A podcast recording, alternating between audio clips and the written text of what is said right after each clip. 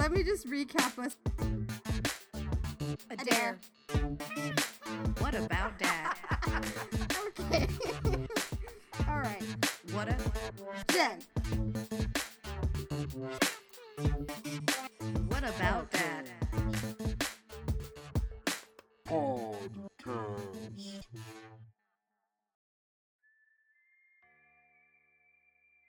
Welcome back, everybody. Welcome all the way back. Um, this week I am flying solo. Jen is on vacation and she's living her best life. So make sure you guys head over to Twitter and, you know, give her your thoughts and uh, well wishes. Um, we are talking about Wynonna Earp, episode 309. Undo it! Undo it indeed.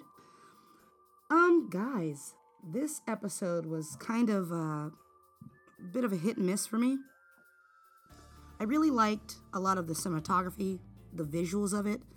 Uh, we had some really beautiful shots and some great coloring going on, which I am always in love with. Uh, but the overall story, I was kind of, um, well, I was kind of missing, guys. All right, so let's start with Wynonna. Wynonna and Doc. I'm going to do them in more of a pairing because that's kind of how we broke this episode up into. All right, so we're here in Bulshar's land. Uh, you know, he's taken them over, and we start off with this happy WyDoc situation. You know, they slept together, they're making up, things are okay, and then we realize this haze has kind of this filter is over this uh, over the lens, and it looks too dewy and too too fresh. Well, we have, you know, Wynonna finally waking up from this dream, realizing this isn't right. We're supposed to be fighting Bulshar, so what's the deal? Well, so the thing is, I've noticed. I love the fact that she can break through that. I like the fact that she's strong enough and it shows her power. Uh, Bulshar now realizes that she's stronger than he gave her credit for. She's shown her hand by being so quick um, to the draw of saying, hey, this isn't real. She really has given up a little bit more information than she probably even thought she was. Uh, this kind of goes into the idea of Wynonna being more actionary than kind of methodical and thinking. We get to this kind of Groundhog's Day situation. I use that loosely. Um, and every time she wakes up, she's doing the same thing over and over again. The entire episode, literally, is her doing the same thing over and over and over again without thinking, oh, maybe I should approach things differently. Now we have Doc. He is at this time somewhere, we don't know where um, until a little bit later, but you know, he's he's quiet, he's calm, he's freaking out, he's kind of imploding, if you will. Not in an angry way, but just like he's sinking into himself because, you know, as we find out later, he's being buried alive. He's paralyzed. He can't really uh, move. Um, but I think it's really interesting that he kept saying, Wynonna, think of something else. Think of, try a new way of something. You know, you can't just muscle your way through it. Now, this is the first episode I have to give credit that has shown Wynonna to not be able to just punch Peacemaker or power her way through something. She really has to think about it, you know. And I like the fact that we finally get her, um, you know, more of a mental state. Um, once we are bringing Wynonna and Doc back, you know, she figures it out. She realizes he's under the house, and we see that, and I think that was it was crazy to watch, you know, and he's under this house, and she's freaking out and going through these steps in this new game that Bulshar's created. I thought that was really great. Uh, visually, once again, I think it's super beautiful that we have, uh, you know, Melanie against the the wall as the projector is showing Tim's eyes, you know, showing that you know distress and that just like compassion. And I think it it's such a show of talent from Tim because half the episode is just his eyeballs and mustache. You know what I'm saying? Like he has to convey so much in you know a slide ultimately. And I think that's really, really, really, uh, really great. Um, we have Wynonna running into Bobo. Bobo Del Rey. I love a good Bobo. I really do. I, I love that character. I think he's the strongest character, uh, one of the strongest characters in the show.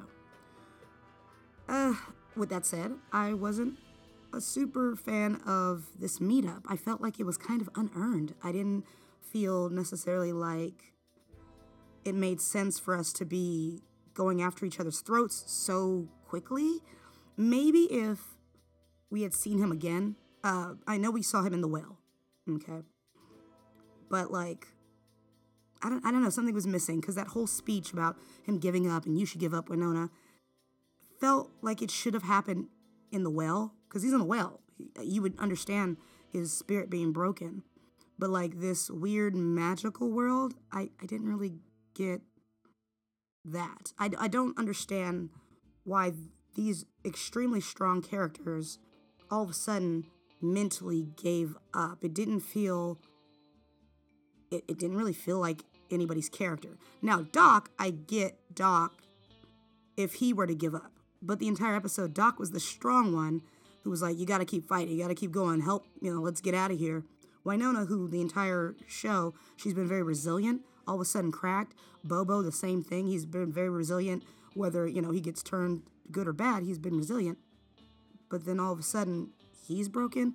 I, I don't know. I just didn't, I didn't buy that. It, it just felt too out of character for me. Um, but I loved once again the visuals of it, seeing uh, Michael and Melanie in that blue light laying down after they've hatcheted each other. Um, I thought that was a very beautiful kind of imagery and things like that. Now, moving on to a little lighter part. I, I actually, it's funny because I feel like it was the heavier but like lighter part. Because to me, in the last few episodes, all I want to know is what Bulshar is up to, like with this Garden Eden thing, the tarot cards, and the ring. Um, I want to know what is about, you know, what's going on with that. And so when we got more ring stuff, that was great for me. Uh, we have Mercedes back, freaking Dani Kind. I'm so excited she's back. I really like her. I love Mercedes. Having that pedestrian person who we can now, once again, look through the eyes of. She knows that there's demon stuff. She's been affected, but she's still human. And I think that's going to be um, really lovely to see. And Jen and I have been talking about that for a while. We just want to see more pedestrian. Um, I think that, uh, you know, her showing up and being very nonchalant, like somebody was squatting, you know, what's up with the sex toys and all the stuff that she says. And she's like, squatter's gonna squat. I thought that was such a great line. Um, and, you know, it just, it reminds us how much we love Mercedes. Uh, Waverly in this ring. We see in the beginning, you know, of the episode, WayHaught, this whole fake out of like these sex noises and things, and that's really funny. And, you know, they're just being cheeky, and I, I, appreciate that. Uh, trying to get the ring off. I have a few questions about this ring. Why is everybody so scared of the ring? The only time, like, I would say would be disconcerting is when the ring burned Nicole. But we clearly found out it was so that the ring could go to Waverly. Every other time the ring has been in possession of, you know, somebody else's possession, it's protected or it's shown up. It burned Doc because he was a vampire. It uh, punched Clootie because she was a zombie thing. Like, it's never really shown to hurt anybody. So I'm not really understanding why Nicole is so freaked out by it and then causing Waverly to be freaked out by it. I, I don't know. Uh, we see her, you know, melt this demon's face off, which I think was awesome. So I don't know. It feels more like it's protecting people. So I don't get once again why everybody's freaked out. This episode feels like it's it was a lot of non-character events, like stuff that characters really haven't done or or um I don't know, it just it doesn't feel on brand for a lot of these characters, a lot of the stuff that they were freaking out about. That, you know, that's just me. Um I like the fact that after a while Nicole kind of came around to the idea of like this is a powerful ring, we should try to figure it out, you know?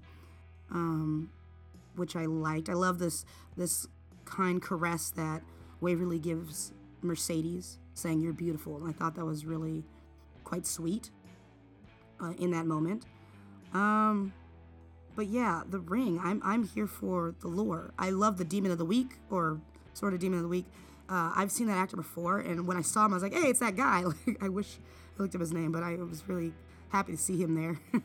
he uh, he was exactly what I I thought you know this demon was gonna be. It was, it was great. Also, uh, something that I wasn't. I mean, it's not a big deal, but we've used the same jokes. We're we're kind of getting in the habit this season of using the same jokes over and over again. Um, and I don't know if that's just writers forgetting kind of what they wrote. Uh, Waverly, when she's leaving the ring situation, you know, uh, Nicole goes, demon or creepy guy with the ring fetish, uh, jewelry fetish. And Waverly goes, why pick just both? Or why pick just one? Well, Bunny Loblaw had said that recently in the episode. When Wynonna goes, Are you a, a xenophobe or a homophobe? She goes, Why just pick one? You know, um, or why pick just one?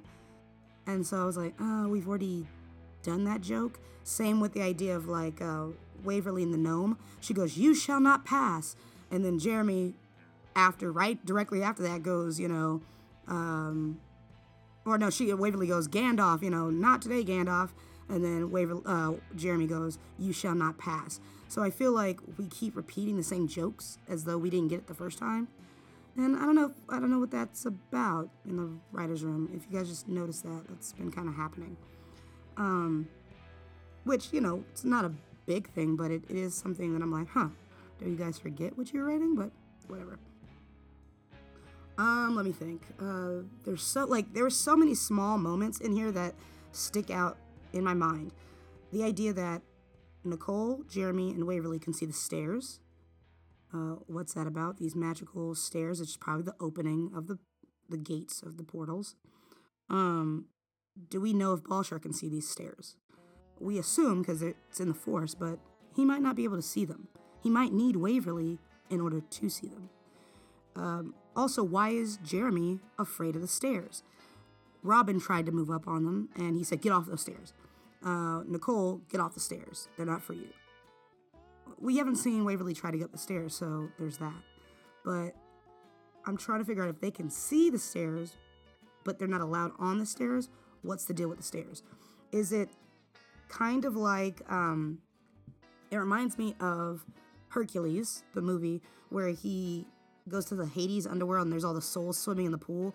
And the guy goes, Hey, if you dip in there, you're to die. But because he's God, he lives, you know? So maybe it's not for the living to go on those stairs, except Waverly being an angel or half angel would probably be able to be on the stairs. Um, so there's that. Something else that kind of came to my attention Wynonna gave over Peacemaker. Once again, I don't really get why it feels a little out of character, but it kind of now makes Waverly a human peacemaker. Um, now that we don't have this physical relic that Bulshar himself put, uh, you know, cursed, we have Waverly. Bulshar can't touch Waverly, ultimately. I mean, it feels that way. And now that she has this ring on and she's burning faces from demons and punching things, she seems like the new peacemaker. Which I'm a little scared about making, and we've seen this coming, Waverly being the focus. Much like on Supergirl, we are giving the powers to everybody else, and then our lead character in that kind of got flushed out or kind of got um, drowned out. That's what I meant to say. So I'm wondering now we're making Waverly this big, powerful deity ultimately. I, I hope that doesn't, you know, drown out Wynonna and her power. Because now, even Wynonna said it, she's nothing, you know? She's like, what do we have? We have a, a vampire guy, we have a, a, a, almost alcoholic MILF, we have, you know, this tech guy, and we have a underfunded sheriff. And then all we have is Waverly. She's pretty great, you know? So it's like, hmm, I wonder where that's going to go and what that's going to mean for everybody and their journey. I had mentioned this before to Jen and, and to you guys last week. You know, defeating Bulshar means there's no curse. No curse, no revenants. No revenants, no, show. no show, no Wynonna. What's the point? So, what is the end game here? What are we seeing? What are we going to have to deal with ultimately? Um, we can't get rid of Bulshar all the way. That wouldn't make sense. Or maybe you can get rid of Bulshar, but the curse remains somehow. You know, um, Waverly is an angel and she's showing powers and this ring's not coming off. What does that mean? You know, uh, like what what is to happen? So those are just some of my thoughts on this episode. If I had to kind of rate it, I uh, honestly I would give it a six. yeah, I love Dani Kind coming back. Thank God for that levity. I love the visuals of the episode. I thought the projector idea was so smart and it looks so good. But like I felt like a lot of things were out of character for everybody. It didn't feel the pacing just kind of was like, hmm. Any anytime I got to Wynonna and Doc, it just felt like the pacing slowed down like significantly. And I know it was because they weren't moving, they were in the same spot, but like there was it didn't feel urgent. It, it didn't feel as urgent as getting out of the AU and finding Wynonna. It didn't feel as urgent as um, you know anything that Dolls was doing. It just it was lacking a little bit for me. Uh, anyways, guys, once again, uh, Jen will be back with us next week, and you know I'll have her kind of give some of her thoughts in the beginning of the next cast of uh, what she thought about this. Yeah, I, I don't know. Um, make sure you guys hit us up on Twitter. What about underscore dat? And let us know your thoughts. How'd you how'd you feel about this episode? You know, I, I know we have a tendency to really love Wynonna because it's a good show, but I don't know. I felt like this particular episode was a little bit on the lacking side.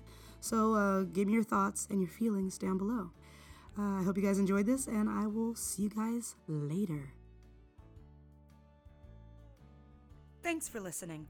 And if you want to take us on the go, we are now available on Podbean, Spotify, iTunes, iHeartRadio, and YouTube. And if you want to slide on over to Twitter, make sure you find us at whatabout underscore dat. Hope to see you soon.